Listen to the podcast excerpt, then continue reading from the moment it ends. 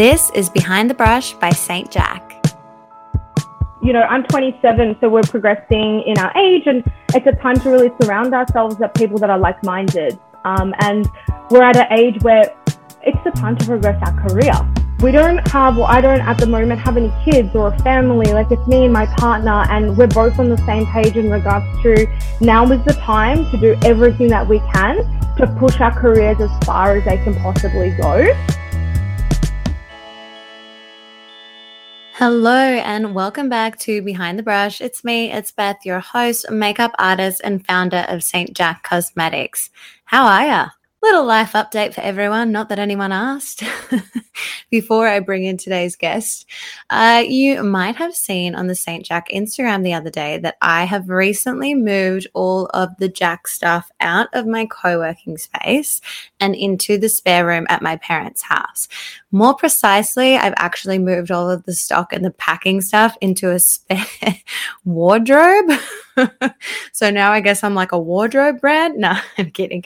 I am super fortunate that they had a little bit of extra room and I could put everything in there. But the reason for this move is the exciting part, not the fact that I'm now working out of a wardrobe. I wanted to save a little bit of money because I have officially gone into the first phase of the second St. Jack product. Yes. So the first phase of creating any product from scratch is what we call R&D or research and development.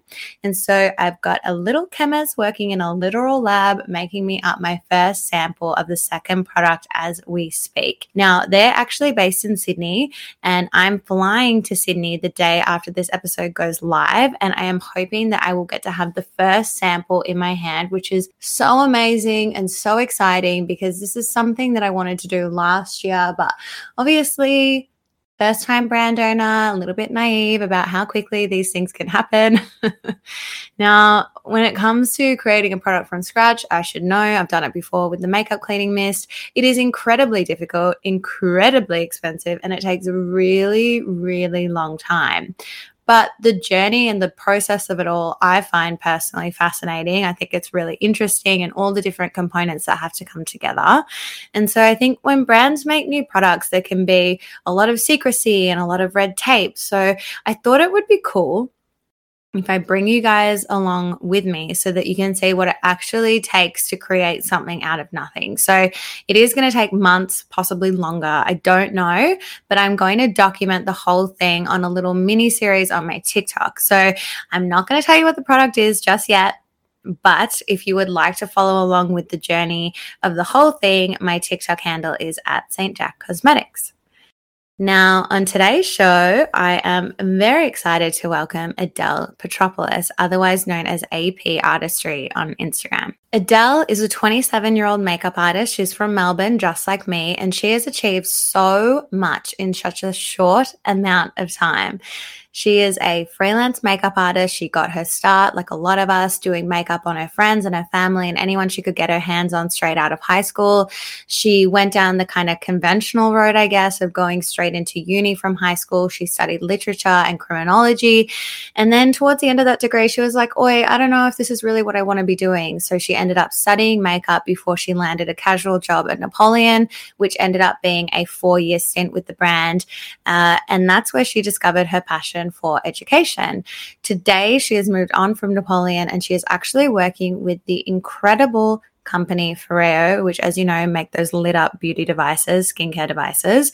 And she is an education partner with them while also still doing event clients, bridal clients on the side. She is a very, very busy lady.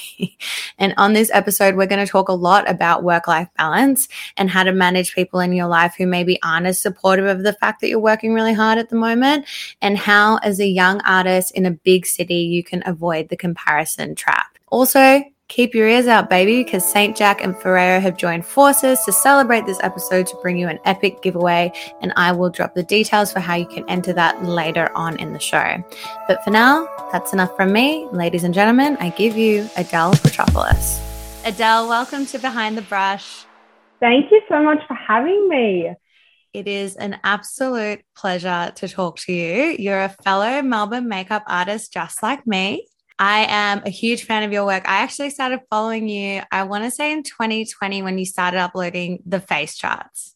Yes, the the famous face chart. The famous face charts. We will get into the face charts, but guys, I will leave Adele's handle in the show notes. So you got to go check them out. They are legit mesmerizing. It's the kind of thing I would watch on YouTube and fall asleep to in the best way. oh, that's so nice. That means so much. Really started those face charts like as a creative thing in lockdown. Like I never had done them before. So um, you could see like the very first one I posted wasn't that great, and they just progressively got a little bit better. So, oh my god, they're so good. You know what's so funny? Because I know that you started doing it in lockdown, um, and I was looking at it and I was like, oh shit, I'm sick of doing makeup on my own face. I'm going to buy face charts. You literally inspired me to buy face charts. I can oh, see them right now in front of me. Never touched it because I was like, damn, it's never going to look that good.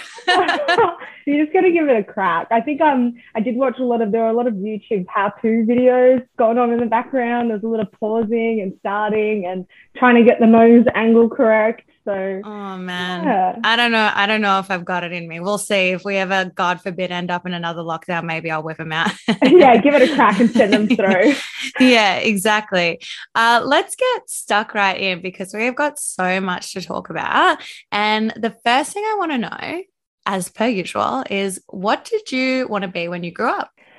Okay, so this one I feel like chops and changes as you progressively okay. get older and you mm-hmm. just realize how um, ridiculous your dream ideal job was. But I think I first started wanting to be a member of the Saddle Club.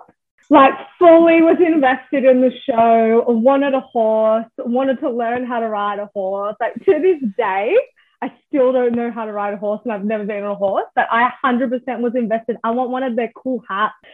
Um, oh yeah, my god! The saddle club was my dream. It was my ultimate dream. And then afterwards, you know, you progressively get older and you realize, hang on a second, you actually live in the burbs, not on a farm base.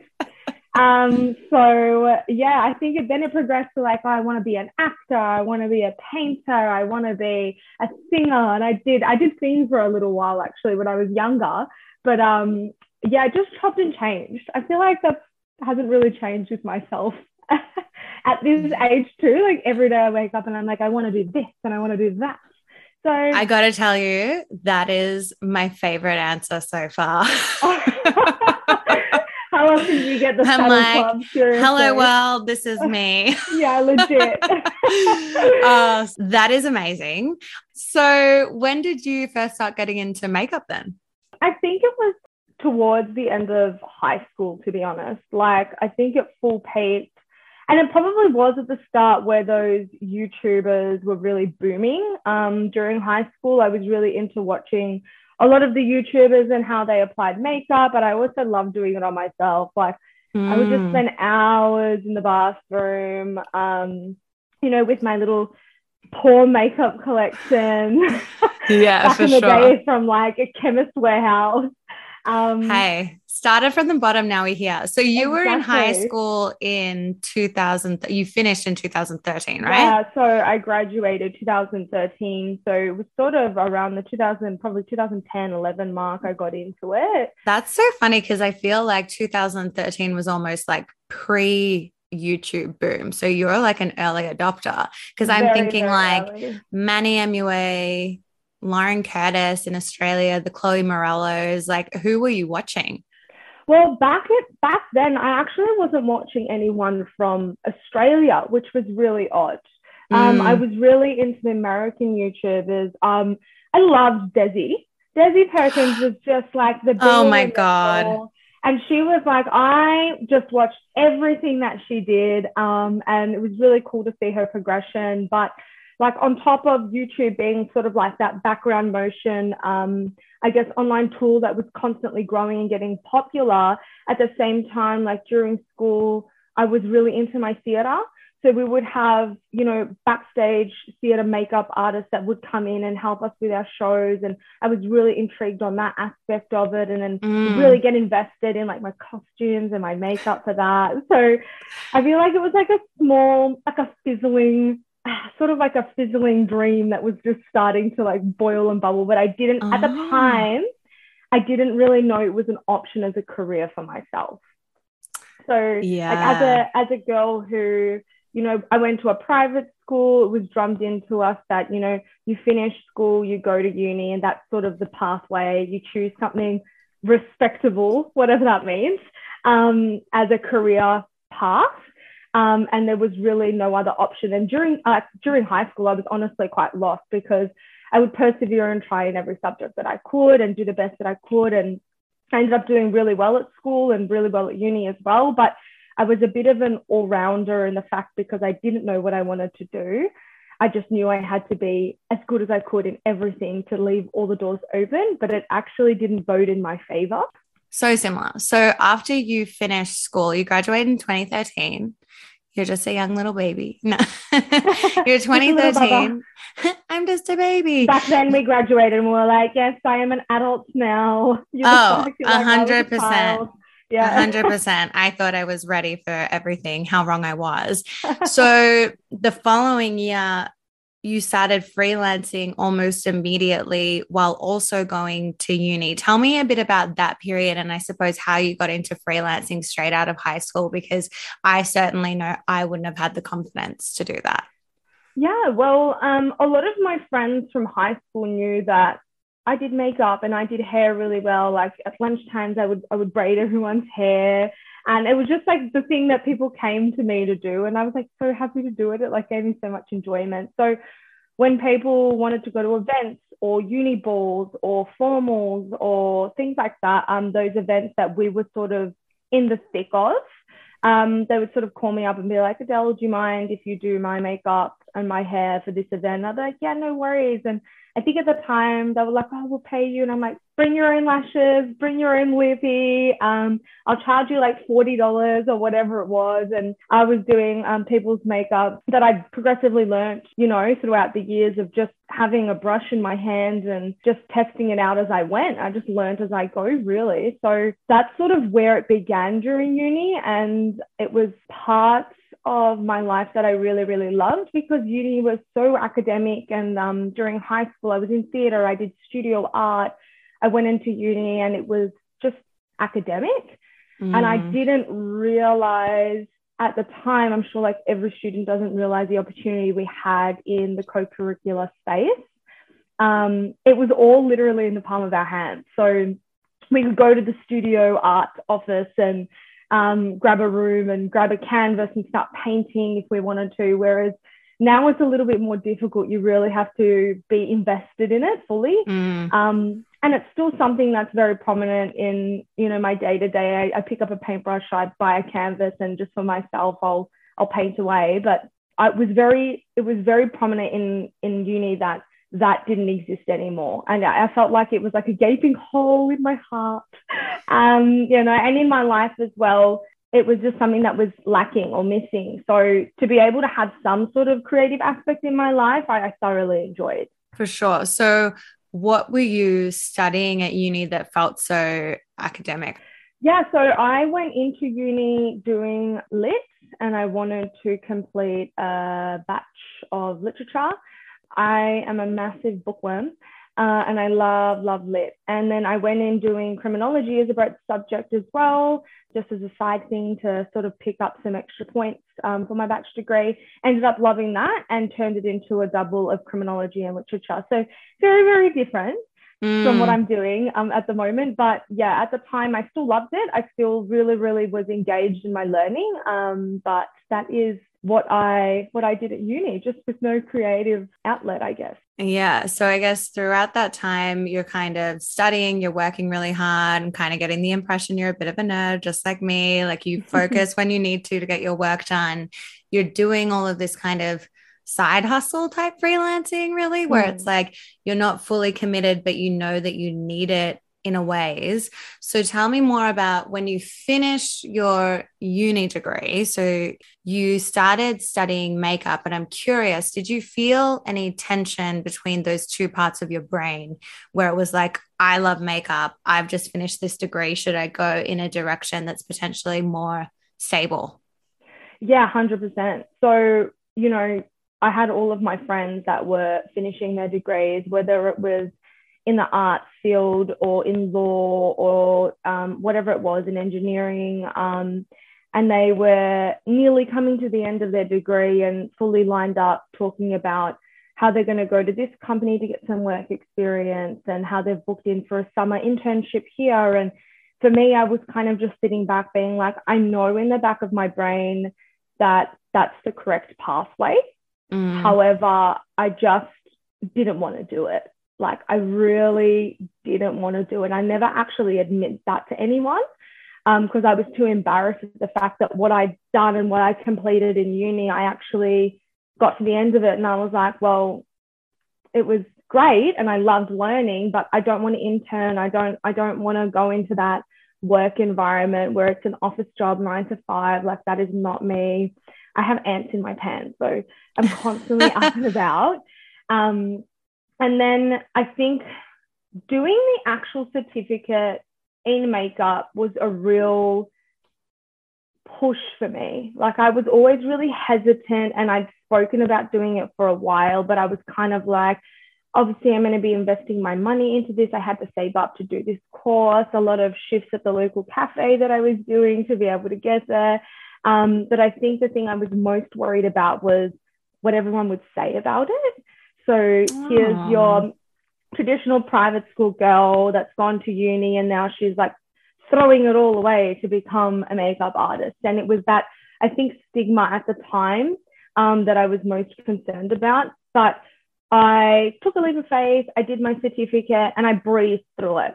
I obviously, you know, being a first learner, you learn about things in makeup that you might, might not have picked up before on YouTube or anything like that, because there's only so much you can get off YouTube. And as an educator now, I do know that and I understand that. But took a leap of faith, did that, and then I was fully invested in it. And I was like, this is this is 110% what I want to do day to day. And then there was the constant worry of like trying to build that up as a career. So it was very scary at the time.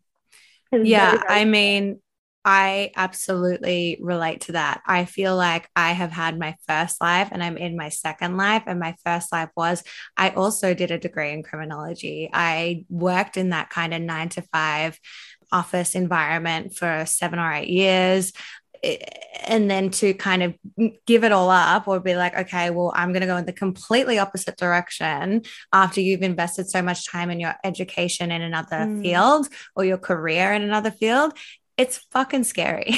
It is. so it I completely relate to that. And it's so funny because so many times I remember a job that I had in 2018.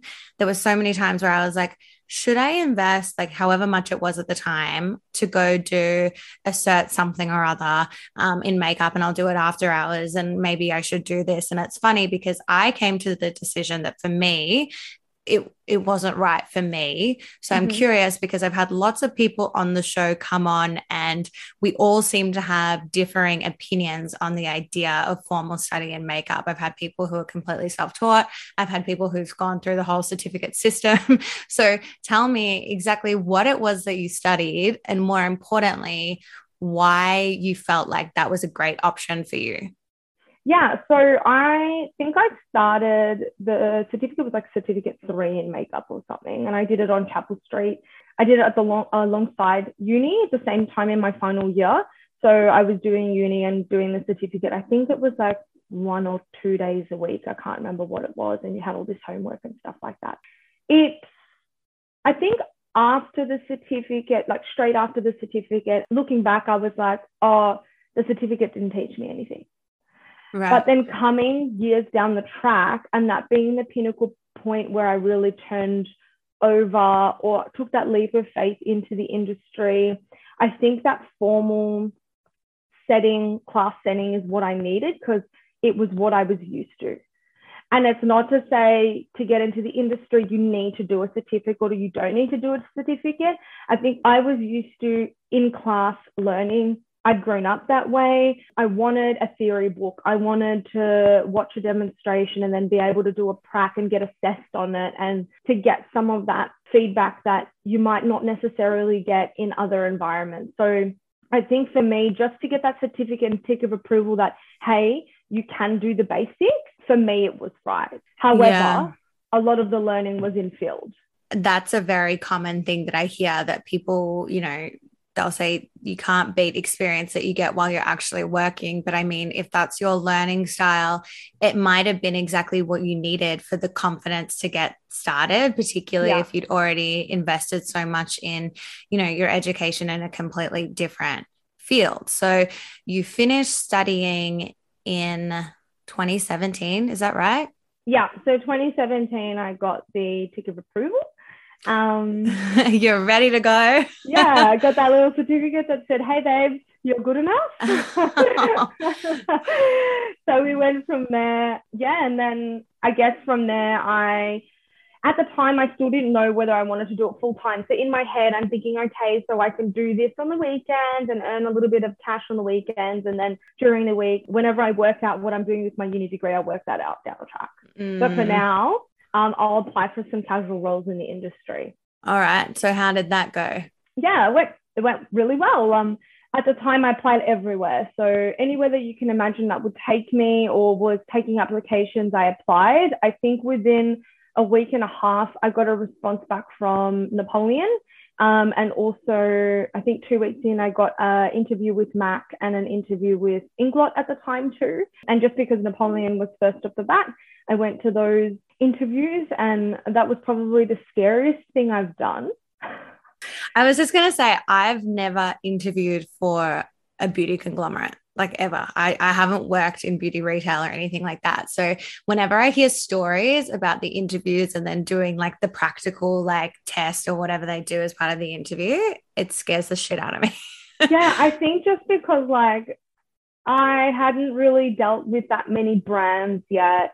I had some Napoleon product at home, but I didn't know the full line. And going into an interview in a setting where the practical was kind of like, we're giving you 45 minutes to complete a makeover. I think at the time the brief was, you have a bride in front of you that wants a really soft glam eye and a super red lip because I wanted to see if you could complete all aspects of the makeup. Um, she wants a natural brow and I think a lash on top as well. And going into that now, I'd be like, okay, like I know what to do because I've got years of experience behind me. However, at the time, you know, I didn't know the ins and outs of skincare. I didn't know the ins and outs of foundation matching with their particular line. And they had such a large range, such a large base range at the time that, you know, you pick up a product and you're like, oh, um, China doll. Like, what is China doll? Is it a cream contour? Is it a foundation? Obviously, it looked more like a foundation. So it was like a guessing game. Like, you were just picking mm. up products, just hoping for the best. um, and yeah, you had 45 minutes uh, to complete that particular makeover. And it was very daunting, very stressful at the time. I think if I was to go into an industry where, um, or an interview, sorry, where, you know, I didn't know the whole line of makeup, and it didn't write it on the particular packaging, for instance, I think to this day you'd still be like, oh, a crap, like I've got to get my, got to get my shit together. Yeah, I can absolutely imagine. Thank God it's over, baby. But you got the job, which we yes. love to hear, and yes. you worked there for about four years. Is that right? Yeah, so I worked at Napoleon for a little while. I started as just a casual on the floor, and um, I started at the Chapel Street store, which at the time was the head office store. Started as a, as a casual, you know, with 20 hours a week or whatever it was, 15, 20 hours a week, and I would schedule that in at the same time that I was doing uni in between. Yeah, it was an interesting time. Interesting time to be alive, I guess. and 2020 hadn't even happened yet. exactly. Exactly. but it can be really tough. I think that's a really good point that you raise. It can be really tough when you're trying to make your way between different phases of your life, between formal education and kind of having that part time job at a cafe or wherever else to kind of keep you afloat. And then you've got 20 hours, you know, in a job that you love, but it's not really enough to keep you mm-hmm. afloat. Mm-hmm. And you're like, well, what do I do? Do I give up the cafe? Like, how do I make this work? It, it is a tricky time. And I think it's a scary age. You are no longer being told what to do hopefully. Yeah. Uh, your high school certainly isn't telling you what to do. Uni doesn't tell you anything uh, in terms of where you should take, you know, your career and your life and stuff like that. So, yeah, yeah, I can relate to that 100%. And I'm sure a lot of people who are listening can as well. I think um, at the time as well, you don't really want to be told what to do either. Like your parents will give you advice, like, mum, dad, like, I'm an adult. Like, stop telling me what to do. Like, I'm in my 20s now. Like, I know, I know what I'm doing. And at the time, like, you're thinking, shit, like, I have no idea. You're just flying so by the true. seat of your pants. Nobody yeah. needs to have their shit together at that age. Exactly. But you ended up, I suppose, leaving the cafe in the end because you ended up working for Napoleon for quite some time. So I'm curious to know what was it like working for one company for a while? Yeah, it was good. I mean, a lot of opportunities were presented to me, which was fantastic. I don't know if it was the sweet spot of the time that I was in where maybe when I started, it was just a transition of people leaving. Um, when I was a casual worker, I also interned in the Napoleon Perdis Academy to be an assistant teacher. So I made it very clear onwards that I wanted to progress. I made it very clear that I wanted to be in the academy. For me, I knew that the natural progression of things was being a casual, being second in charge, being a manager, and then getting to that artistry phase um, where you were working in the academy. Um, so, what does that mean? Sorry, I because I know it was a while ago and it almost doesn't matter, but what does it mean to work in the academy? So, there like as a teacher aspects. of new people. Yeah, yeah. Okay. So in Napoleon, there was sort of two ways that you could go. And it was, I, must admit, it, Melbourne, it was very limited because our head office was in Sydney. So there weren't any head office positions available in, in Melbourne. So it was either you go in the route of being a manager and being an area manager, and that's like the cream of the crop, the top that you can go, or you go through management and then um, progress to be able to work in the academy that we had in Victoria.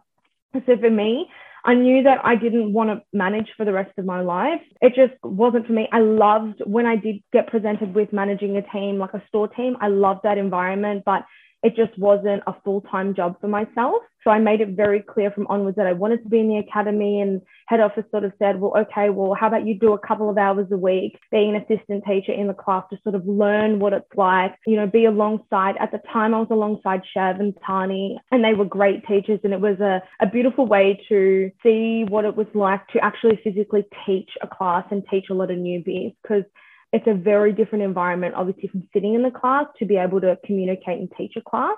Um, mm. So it mm. was an entire different skill set that you had to learn.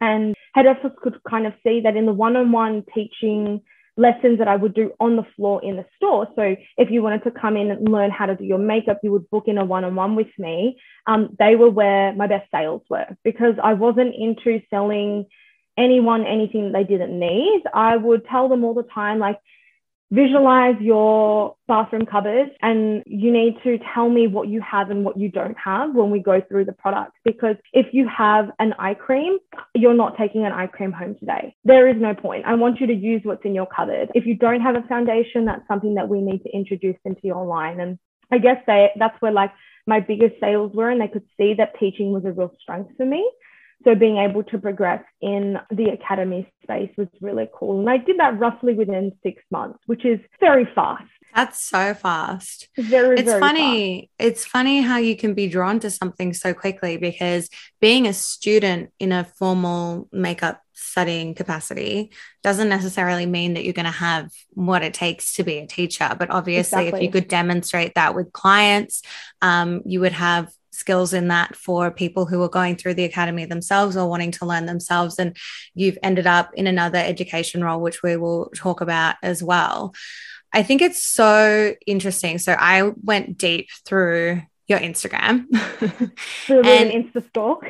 Oh, I went, I hit the bottom. I always Amazing. hit the bottom. It really freaks people out. Like when I had Penny on the show, like a no, few I weeks ago, it. she was like, You hit the bottom. I'm like, Oh, yeah, I saw all the family snaps. um, but I went all the way back to the beginning and I saw exactly what you were talking about the high school musical situation with, you know, Chicago and doing the makeup and all that. And what I was seeing was while you were working at Napoleon, you were doing heaps of bridal, you were doing heaps of events, you were working behind the scenes at Fashion Week, you know, you were doing shoots.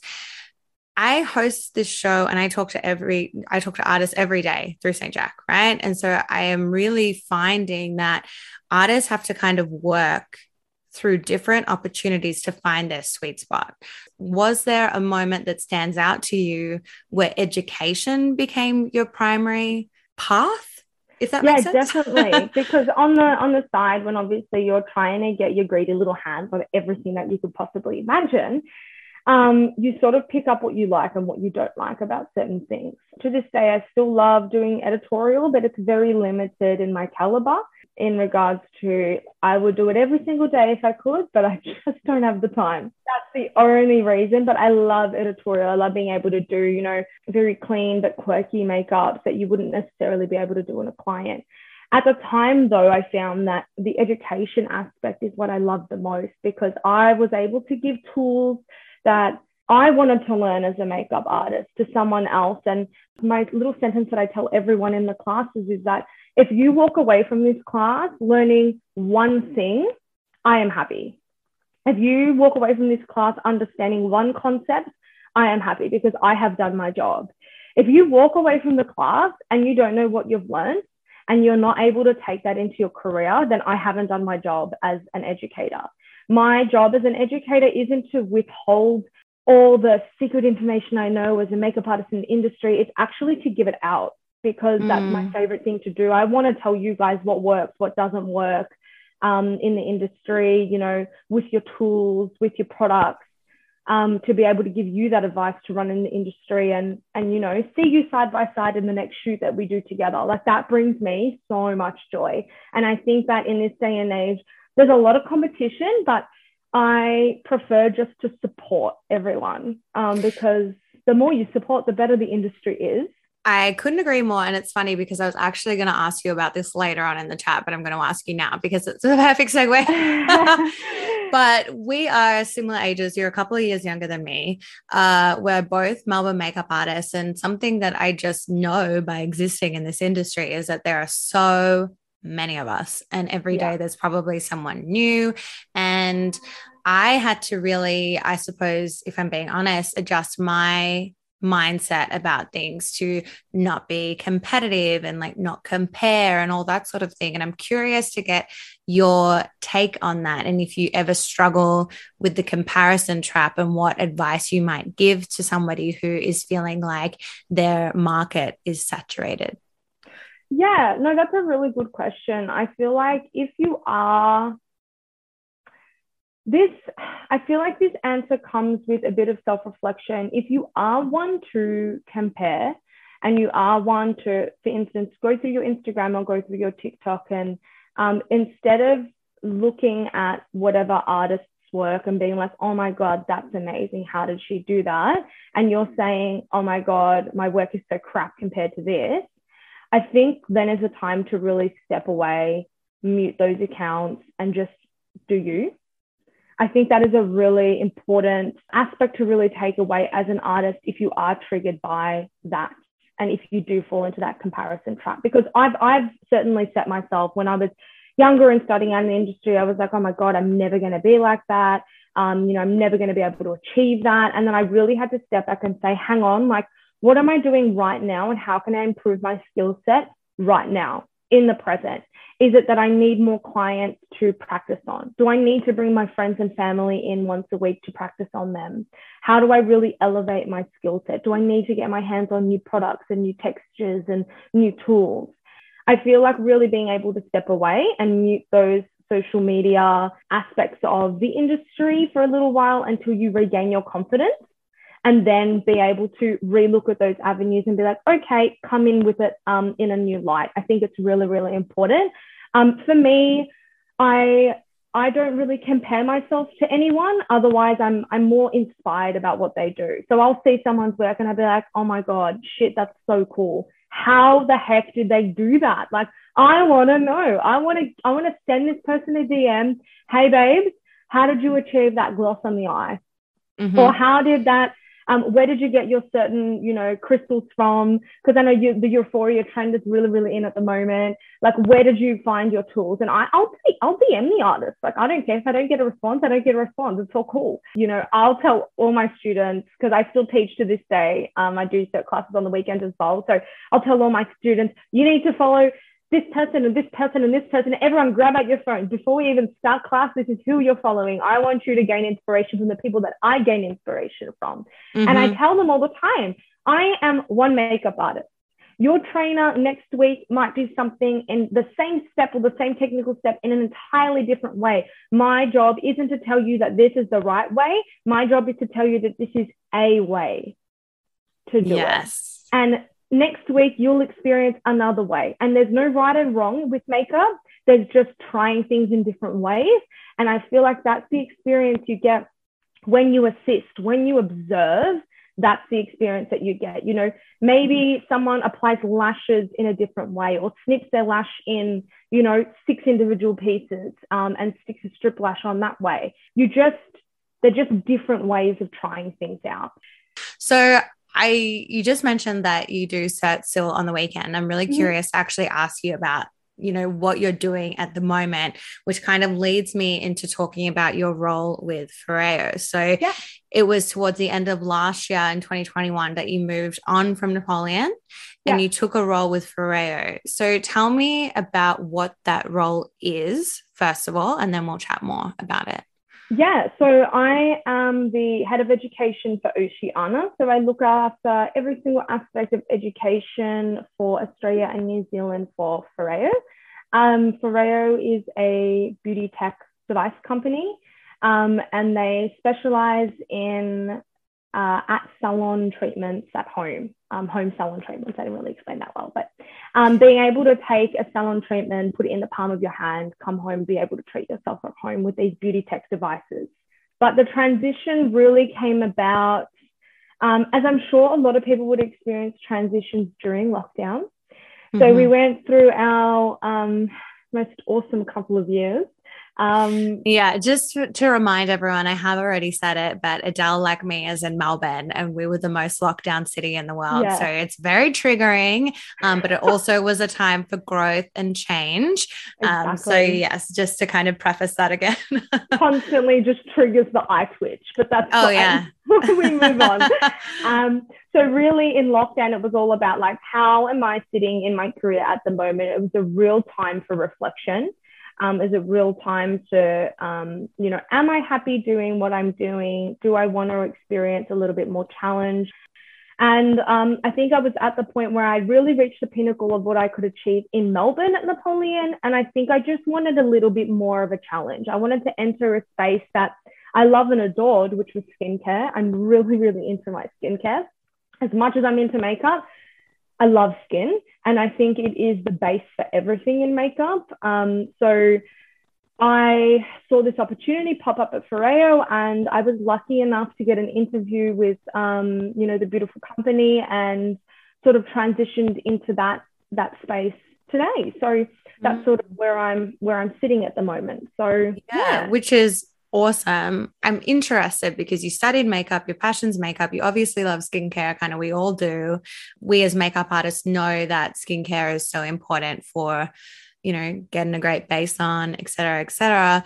But Foreo isn't a makeup company, it's kind of a beauty device skincare company. So, how did you see that kind of making sense as the next progression?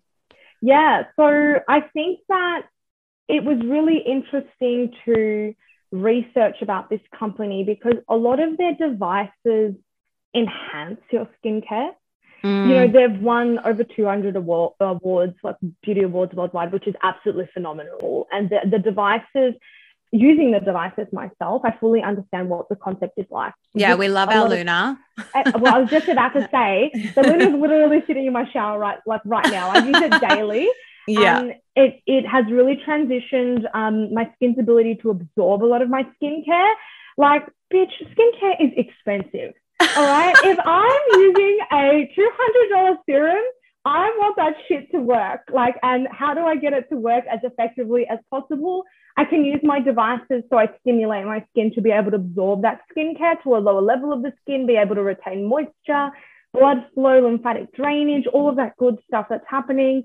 These devices really enhance your skin's ability to do that. And it really cleans, like the Luna, for example, um, really cleans to a lower level as well. So I'm a massive germaphobe. I really want my skin to be as clean as possible. And like my partner hates me because I was grabbing space. Come here, I think it was just like, as makeup artists, we're so into our tools and just mm. being able to have a tool for skincare, I think just intrigued, it piqued my intrigue so much because I was like, oh, there's something out there for us. So, yeah. yeah. So, what do you do then? Like, what does the job look like? Yeah, so it's a lot different to Napoleon because Napoleon was very one on one. It was very like you're in an academy or you're teaching staff or you're teaching head office staff or, you know, you're teaching your clients. Foreo is more you know, I've got my finger in every pie in the company. So okay. a lot of social media at the moment, like TikTok Spoon, we're trying, trying to like get that up and running, which is really cool. So we're doing a lot of TikTok. I'm, you know, educating our stockists who are, you know, larger stockists than Napoleon would have, for instance, it's the largest space like Mecca and Sephora, DJs, Myer, sort of our on floor stockists.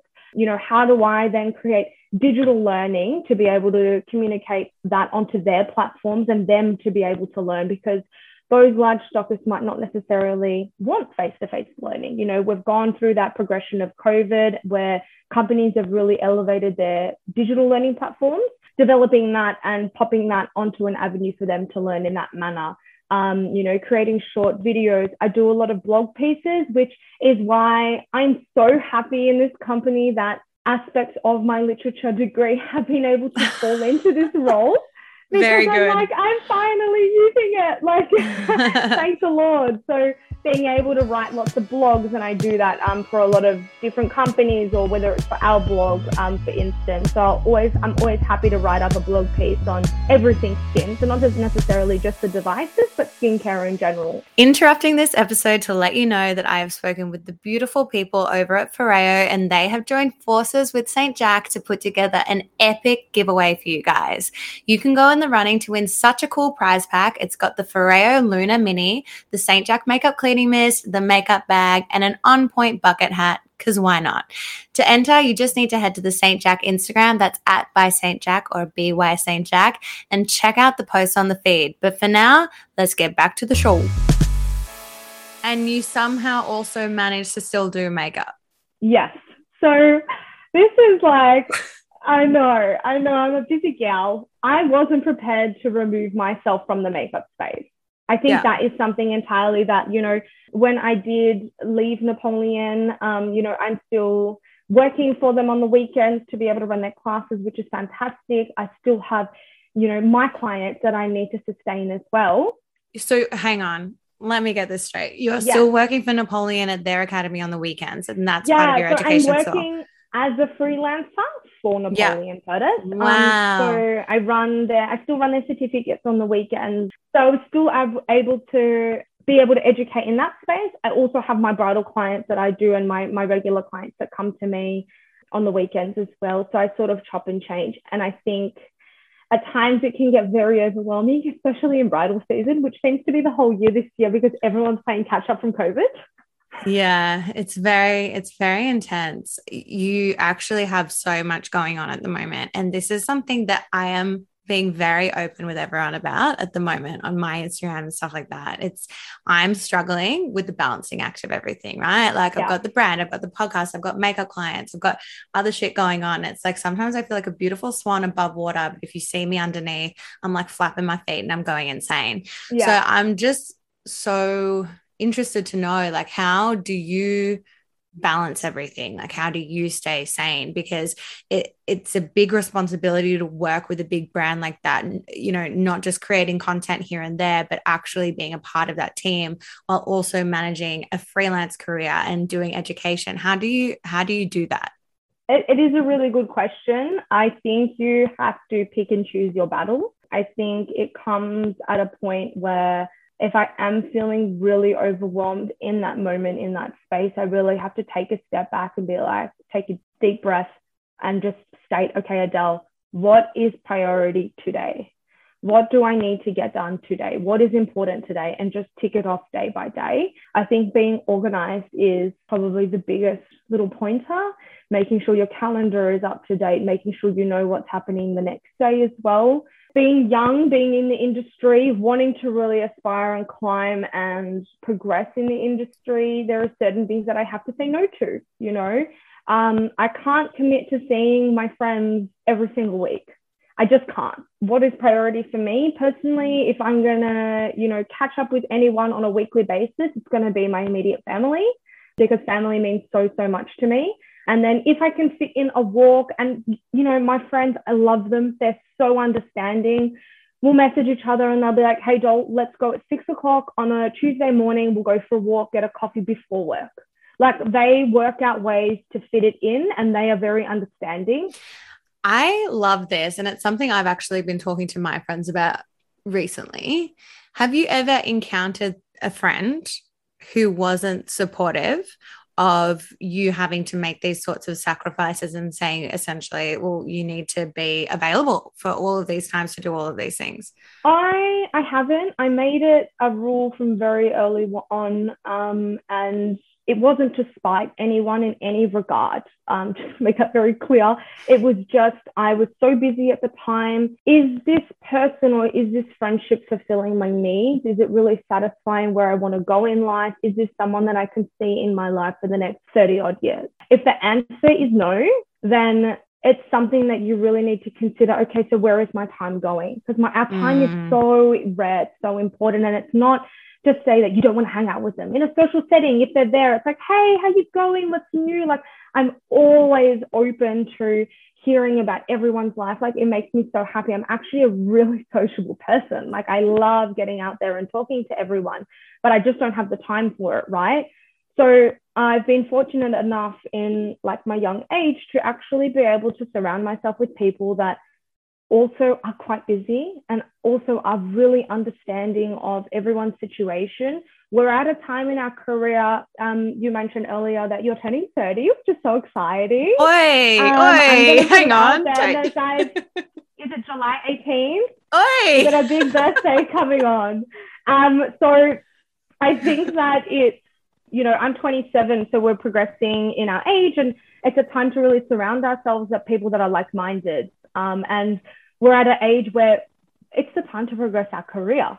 We don't have, well, I don't at the moment have any kids or a family. Like it's me and my partner, and we're both on the same page in regards to now is the time to do everything that we can to push our careers as far as they can possibly go. I have been thinking recently, I've heard it before, and I can't remember where I heard it, but whatever. I have the least responsibilities today that I will ever have in my life. Yeah. I too don't have any kids. At this stage of my life, I don't have a mortgage. And a lot of these things is because, you know, I'm working so hard on this stuff and that's great. And it's like, so every day I have to take you know every opportunity as it comes it sounds like yeah. you're very like minded like that yeah. um and that's you know a decision that everyone has to make for themselves not everyone has to have this kind of like hustle uh, hustle function within yeah. them but i think within this industry, there is a time when you're around our age uh, that it is about saying yes and doing what you can and making the sacrifices that you need to yeah. to get the work done. 100%. And I think that, like, some things that you say no to you don't want to say no to. Mm. Like there are times that are like, hey, I'm getting married. I really want you to be at my two o'clock wedding. And it's like I've actually got a bridal party that day that I that I've committed to. Um, unfortunately, you know, it's about compromise. I won't be able to make the ceremony. I'll come to the reception. And you'll roll into that reception looking fab, feeling dead but you will make an appearance because it's oh my God. it's true though. Like when you're doing five o'clock wake ups and you're, you're working throughout the day, you hit a point, it's like around five o'clock in the afternoon. You're like, mm. I need, I need to sleep. But you make an appearance because it's not only important to them, but it's important to you that you're sustaining that friendship. And, you know, it might be a case of compromising and being like, okay, well, I physically cannot stay until two o'clock in the morning I'm mm-hmm. gonna make a point of staying as long as possible, maybe leaving at 11 30, 12, going home, getting enough rest for the next day. It is a balancing act and it's very real and it's very hard sometimes. But our industry can be a little bit different because we spend a lot of time working when everyone else would, for example, be celebrating. Yeah. Uh, and that's something that has really become evident to me in the last few years is that we're always in demand at the most inopportune times according to our social calendars. Mm-hmm. and so i think that that does require a bit of um, balancing but compromise both on your part and the people that you surround yourself with. I think it's important to make sure that the people you surround yourself with can be understanding and supportive of that more importantly. Yeah 100% yeah we're on the same page with that one. Love it. so, I mean, you only recently decided this role with Foreo, and it sounds so exciting. Like, I think a lot of us, when it comes to working with brands, I think we think about it on on a different level. You know, I can produce some content for them, or I'm going to be on the PR list. I think that this is a really cool conversation to have because there are other opportunities out there, you know, for makeup artists to kind of progress into bigger, you know, roles. But what do you think your focus will be for your own career on the whole in the next few years? Like, where do you want to go? That's a really great question. well, oh thank God. you. I'll be here all day. No. cue the hair flick. Yeah. Um, no, that's a really good question. I think that for me in this space, I really, at the moment, because it is so fresh, it is so new, I am loving it. I just want to do the best that I can possibly do. I think it's the first time that I've really been in an environment that everyone is doing such a great job and the culture is so amazing and the team is so phenomenal, it makes you want to work harder and mm. it makes you want to progress alongside your colleagues. And because everyone is like super friendly in the office, like with Napoleon, I never had that office environment because it was in Sydney, right? So I've come into this environment where it is an office space and, you know, every day is different. But I think really cementing myself in this role at the moment is one of my goals and i really just want to make it the best it can possibly be in regards to how is that education piece talking to the wider audience in every single aspect. And you know alongside that really wanting to build my freelance career even more. So i do have my regular bridals i do have you know those regular clients that come on um, a regular basis but how do I then transition into moving away from some of the clients during the week and being able to really, maybe on a Friday, transition my clients into really being in an editorial space? Um, I think a very large goal for myself, even though we have spoken about balance and prioritization, those sort of things, but it's how I do really need to focus on balancing a little bit more and just having that work life balance because for the past six weeks, for instance, I've been working seven days a week. And I'm going to be blatantly honest, like I didn't do a good job this bridal season of balancing myself out and I am burnt out. Like mm-hmm. I am, mm-hmm. I'm, I'm burnt. And I think I had my first day off the Sunday that just passed. And I literally, I, you know, I was out with my partner, we were walking alongside the beach and I was like, I feel like I'm on holiday and it's only from one day off like it's important to have if it's a day off or half a day off that time to just recoup. And it might not be every week but those are the two goals for myself in the moment. I really i'm, I'm happy where i am at the moment. I'm really cementing my space. If you ask me adele where do you want to be in 10 years? I would say like i did when i was younger i don't know. Like yeah. I'm just going with the flow, seeing where this can take me, and just really being in the present and doing the best I can with what I have now. And um, as we mentioned before, just taking every opportunity as it comes. 100%. And you know what? I think that's a perfectly reasonable place to be. You've achieved a lot for 27. Like it's pretty insane, actually. And so, you know what? I think it's a very refreshing goal to have to say, I've been working probably a little bit too hard. I've probably been saying yes a little bit too often. Like, what can I do to kind of ground myself back so that I can continue to grow, you know, in the roles that you do have, which is just phenomenal, to be honest. Yeah. But one more question before we wrap up, and it's always the largest of them all, because I'm going to give you the floor with everything that you know now and all of the years experience that you've had working for two major brands working for yourself as a freelancer doing editorial bridal events whatever it may be what is one piece of advice you would offer to an aspiring artist at the very beginning of their journey who would say, Where do I start? Oh, okay. Mine's controversial. Okay. Because I know that the retail environment isn't for everyone. I get that. Um, and I understand that, like yourself, you might not have entered in the retail environment, but get your hands on as many faces as possible. And in my, because it was the pathway that I went through, being in that retail environment, the clientele was there. You had back to back makeovers at the very, very start of your career, which is very rare if you're a freelancer coming into the industry. And it was being hands on in that environment that I learned the most. Really being able to get your hands on product, on faces, I think is the best word of advice because yes, the certificate in makeup was amazing, but I learned the most on the floor. I learned the most in that environment that I was in. And then from there, I was able to progress and really, if anything, just gain confidence in that space and then progress onwards. I think that that's a great piece of advice. I've heard that time and time again. Jack Kale said that on the first episode of this show. Priscilla Ono said that to me, you know, six years ago when I went and I did a couple days, you know, learning with her. It's very it's a very common piece of advice and i think that's the case for a reason and i absolutely love it i love you you're such a vibe Hello. i'm so impressed by what you have achieved. And I can't wait to continue to see you grow with Foreo and also in your freelance work. And please don't stop doing the face charts. oh, yes. I'm going to get back on them when I get a spare moment. yeah. When you find a manager moment, I would love to see more of those. You guys have got to check it out. Adele, thank you so much for coming on the show. Thank you so much for having me. It was lovely to chat to you. An absolute pleasure. Thanks, Dal. Wowie, what a lady, hey?